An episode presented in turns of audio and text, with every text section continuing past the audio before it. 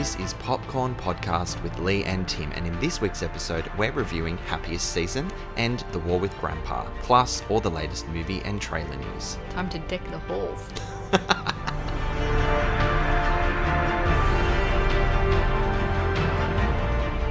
I'm Timmy Fland, movie buff, And I'm Lee Livingstone, entertainment journalist. and we love to talk all things movies. And first up is the Christmas family film Happiest Season. I cannot believe that we're ready to talk about Christmas films already. I'm always ready to talk about Christmas films. Uh, my husband and I put our tree up in November, like mid November.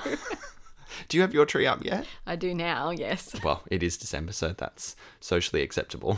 So, Happiest Season is a holiday rom com about the range of emotions tied to wanting your family's acceptance, being true to yourself, and trying not to ruin Christmas in the process. Yeah, very important. It stars Kristen Stewart as Abby, who plans to propose to her girlfriend Harper, played by Mackenzie Davis, at Christmas dinner until she finds out Harper hasn't actually told her parents that she's gay. Plot twist. Plot twist indeed. This movie is co-written by actresses Clea DuVall, which and it's her second feature, hmm.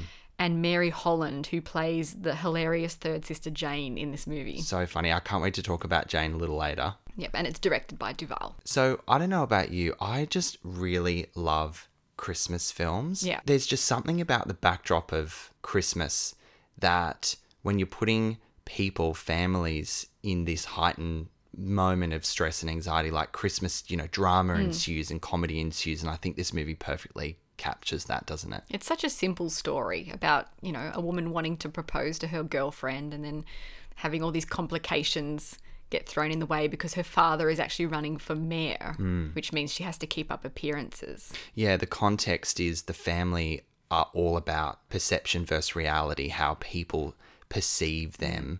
And they're all about, you know, the perfect nuclear family. And there's this ongoing, really hilarious beat of the mother who wants to get that perfect family photo, Christmas Yeah, family photo yeah. for the campaign trail. So, you know, it's it's all just kind of we need to look a certain way, behave a certain way, because that's what people expect of us. And obviously therein lies the drama and the conflict. So this film is billed as a gay holiday romance. I put mm. that in quotation marks. Mm-hmm.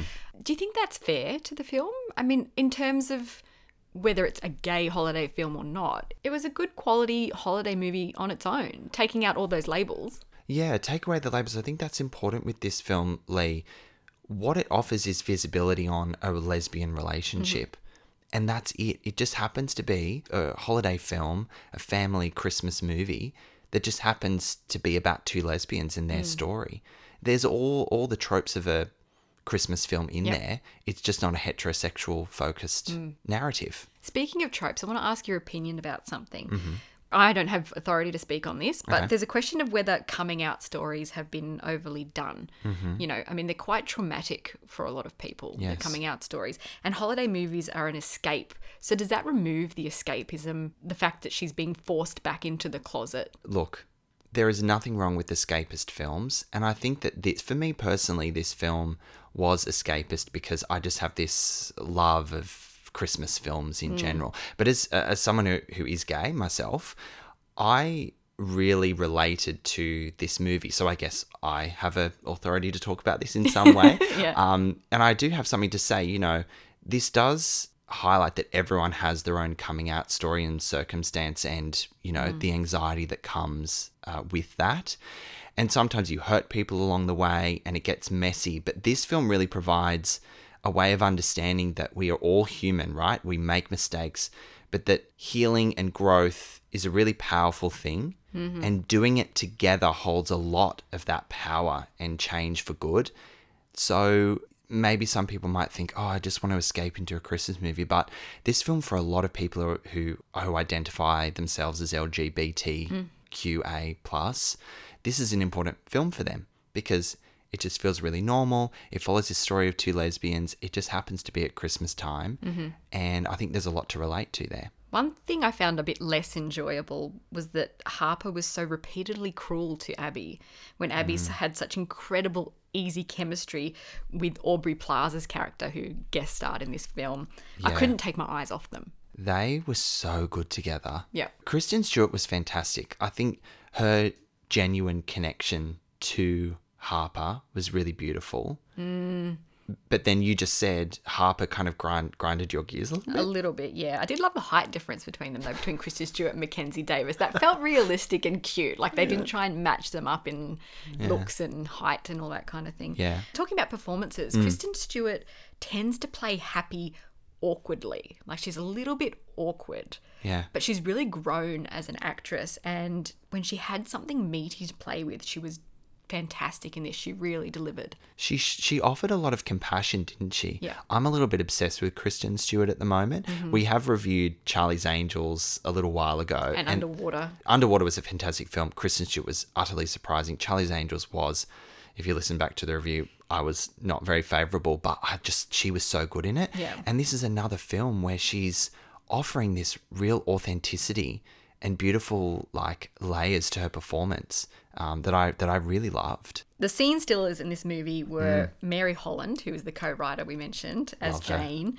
and Aubrey Plaza for very different reasons. Jane was the heart and soul and optimism and fun in this film, and then Aubrey Plaza was just chemistry incarnate, just charisma. I couldn't take my eyes off her. She was so cool. Yeah. Like I just I wanted to be her friend and the way that she approached Abby, played by Kristen Stewart, was just so real and genuine and authentic and so relaxed. so relaxed. She was there to listen. She understood because she's part of this world that the character of Abby wasn't. And you know, she thought she had this relationship and this this life with her girlfriend, Harper. But then when she's thrown into this whole other world of perception versus reality, it was very foreign and, and pretty terrifying for her, wasn't it? Mm. Mm. There's a lot of different relationships addressed in this film, from you know the competitive sisters to obviously the romantic leads, and then parents' approval and all that kind mm. of thing. It's there was a lot going on. there was a lot going on and I lapped it all up. The only thing that felt just a little bit, it kind of fell into the cliche a bit too much was that third act kind of where everything came to a head. Yeah. As funny as it was, I just thought it went a little bit too far. What did you think about that Yeah, it got it got a bit silly, but it was funny. it got a bit silly, but it was kind of, you could see it coming, right? Yeah. Yeah, you just had to go with it. Do you know one thing we haven't mentioned? and I just absolutely have to. Mm-hmm. Yes. Is that I could watch Dan Levy read a grocery list right now. How good is he? Isn't he fantastic to watch? Just his physicality is Yeah. just utterly captivating. He's just so unhinged but level headed at the Yes. same time. But then also when he needs to bring it back down and be really authentic and emotional, it delivers straight home to you, doesn't it? Yeah. I think that his character in particular highlighted what a friendship should look like. Yep. In that there was honesty and humor, support, and like tangible, unfiltered advice. Like he he just talked to Abby, Yeah. like just straight down the line. And But he- when she needed him, he was there. Oh, 100%. Their friendship was so great to watch. Hmm. And, you know, he kind of highlighted something that I mentioned before about everyone has their own story, their own coming out story. Even though it was quite simple, it was just so beautifully communicated at that moment in the movie. You know, it was just really, really beautiful to Yeah, watch. the scenes between Kristen Stewart and Dan Levy were fantastic. Yeah, yeah. Absolutely. Are we ready to rate Happiest Season? Yes, I think so. As I opened with, I just love Christmas movies, and for me as a gay person, it was it's really refreshing and nice, and a nice hug that you had representation on the screen in a genre that we just get pummeled with every mm. every year, which I don't complain about. I love a corny Christmas movie, and this one wasn't a corny Christmas movie. It wasn't those telly movies. It just had a lot of heart and soul, genuine connection, characters that were so beautifully written, performed, and realized, and a story that I think that a lot of people can really relate to. Mm. So I had a great time, and I'm going to rate this three and a half popcorn kernels. I'm going to agree with you there. It's a wonderful holiday movie, and I think some of the elements in here, in terms of the story, are going to date it long term. Mm. So it might not be a classic for all time, but for now, it's really fun. So I'm giving it three and a half too. Ah, I love that. Well, happiest season is in Australian cinemas now. Okay, let's move on to the war with Grandpa, which kicks off when Peter is thrilled that Grandpa is coming to live with his family. That is, until Grandpa moves into Peter's room, forcing him upstairs into the creepy attic. And though he loves his grandpa, he wants his room back, so he has no choice but to declare war. With the help of his friends, Peter devises an outrageous plan to make Grandpa surrender the room. But rather than give in, Grandpa plans to get even. Yeah. This could go wrong very quickly. and does it ever? Mm. The movie is directed by Tim Hill, who also did SpongeBob SquarePants and Alvin and the Chipmunks. So, you know, this is his wheelhouse. Yeah, you kind of know what you're in for with with those credits. The screenplay is by Tom J. Astle, who did Get Smart, and Matt Ember, based on the book by Robert Kimmel Smith. So this is based on a book. I found that surprising. It doesn't really feel like it would play out well as a book. It just feels like a family comedy, slapstick Yeah. comedy in the likes of Home Alone and, and things like that. The movie stars Robert De Niro, Uma Thurman, Rob Riggle, Oakes Fegley, Christopher Walken, and Jane Seymour. Now that's a who's who of uh, Hollywood A-listers. It is, it is. I'll just lead because I'll just mention Christopher Walken once and then move on. Like he was basically playing like a parody of himself. Okay. it was just so you know, just I'm not going to do a Christopher Walken accent. I just don't want to embarrass myself. I just fucking love him. Did you enjoy the story as a whole? I think it was a good old family entertainment slapstick comedy. It was better than I was expecting, but that doesn't mean that I particularly loved it. It was watchable, but there were a few things that kind of um, tipped me over the edge a little bit. It's all about this war, right? This war between grandson and grandfather. And the analogy of war, I felt weirdly, it was just so overused and it was quite strange and detailed comparison at the end. Like the kid was talking about war in all this detailed way and it's like you've just been like throwing shit at your grandfather and playing pranks and stuff and it went to this really seemingly odd dark place mm. comparing their relationship with actual war and I felt like it was just very strange. So tonally, it sounds like it was all over the place. Yeah. And I think the tone was impacted a lot by its pacing, because where you would expect the tensions and the slapstick of the war between the grandson and the grandfather, it kept dipping in and out of that, which made it feel a little bit jarring. And it was only like an hour and 40 minutes, but it probably could have trimmed 10 minutes and kept the pace up a little bit. But yeah, the tone was uh, serious at times, just weird analogies with war, but then it was very silly, like you would expect this family sort of slapstick thing. And probably the silliest thing about this movie was the performance that Uma Thurman gave. It was so over the top as this highly strung mother, and her arc as this highly strung mother of her daughter dating a guy in secret was really distracting and a little bit unnecessary. There was this moment where she attacked the boy. Like she literally leapt and pinned him to the ground at this really strange moment. And the daughter was also really over the top. So they were on this weird same level, but no one was at that level. No one else was performing at that level.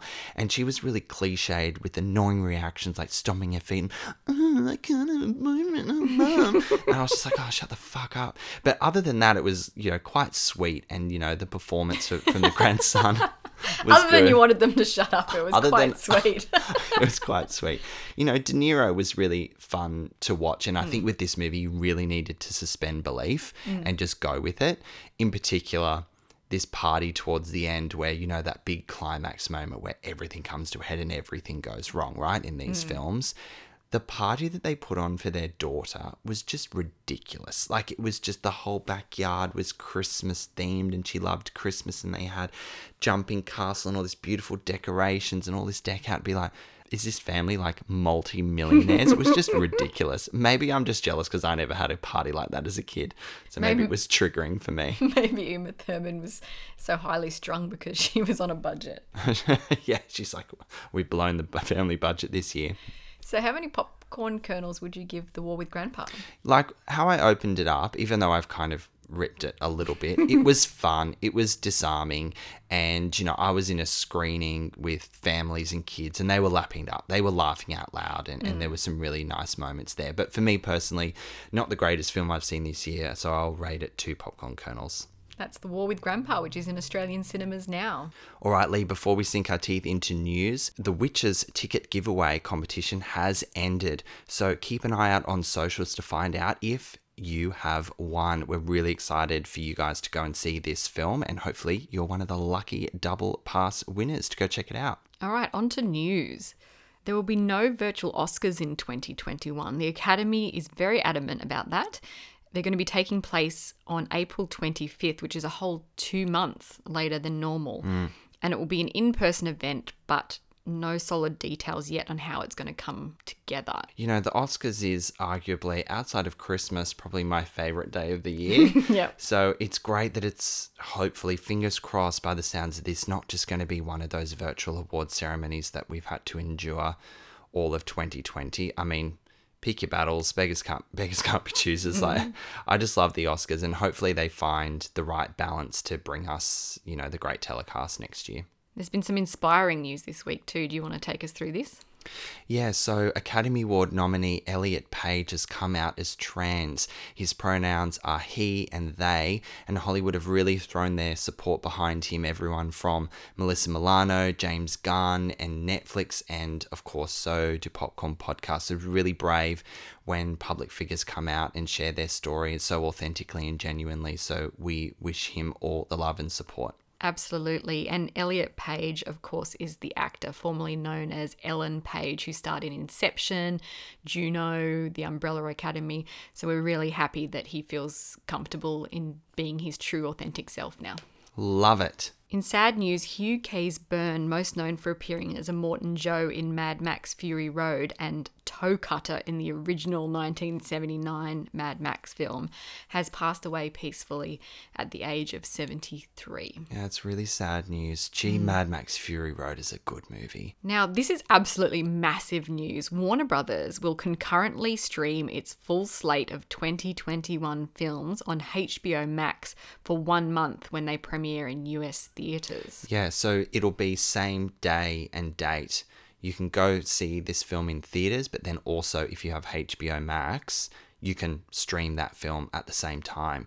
This is an incredible response to the distribution issues of big, massive tentpole films that have plagued the mm. film industry this year, isn't it? It's just, it's pretty brave. It's very bold. It's brave and it's bold, but it's a mixed bag because mm. Even in Australia, when Netflix release some films in cinemas, hmm. there's a week or two lead time to give people the chance to go and see it in the cinemas first. Now, I know America is in a very different state to what we are in at the moment, but having the same day and date seems like a weird choice. Hmm. Look- Not ideal for exhibitors.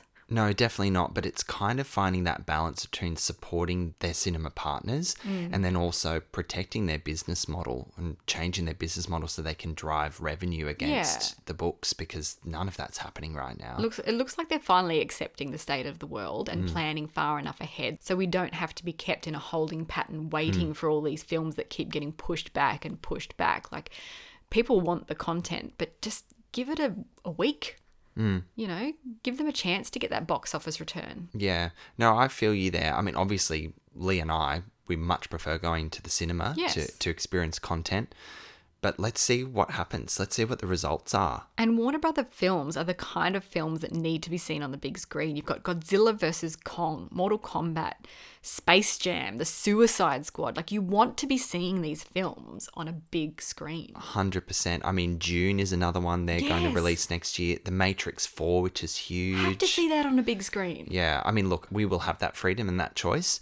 You know, as Lee and I just listed those films, they're extraordinary titles that are going to be part of this strategy now. So we'll we'll watch this space. And Ann Sarnoff, the chairperson and CEO of Warner Media Studios and Networks Group, what a title! they have quoted been saying, "No one wants films back on the big screen more than we do."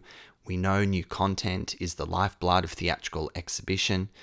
But we have to balance this with the reality that most theatres in the US will likely operate at reduced capacity throughout 2021. And they see this as like a, a win win for film lovers and exhibitors as well. Uh, and I guess they've, they've found a negotiating strategy to make it work for everyone. In terms of what that means for Australia, I think that we'll still see those films on the big screen because obviously our cinemas are open. And with the example of Wonder Woman, which is coming out on Boxing Day, we'll get that in cinemas on Boxing Day, whereas America will get it on HBO Max. All right, Lee. Well, that was another, what did we say? Jam packed episode of Popcorn Podcast. We reviewed the Christmas film Happiest Season and the family fun flick The War with Grandpa, which are both in cinemas now. Make sure you go and check them out. Thanks for listening, guys. We'll catch you next time. Come and join us in the conversation on Facebook. like our page at Popcorn Podcast AU and follow us on Instagram at Popcorn Podcast. We'd love to hear what you think about these movies.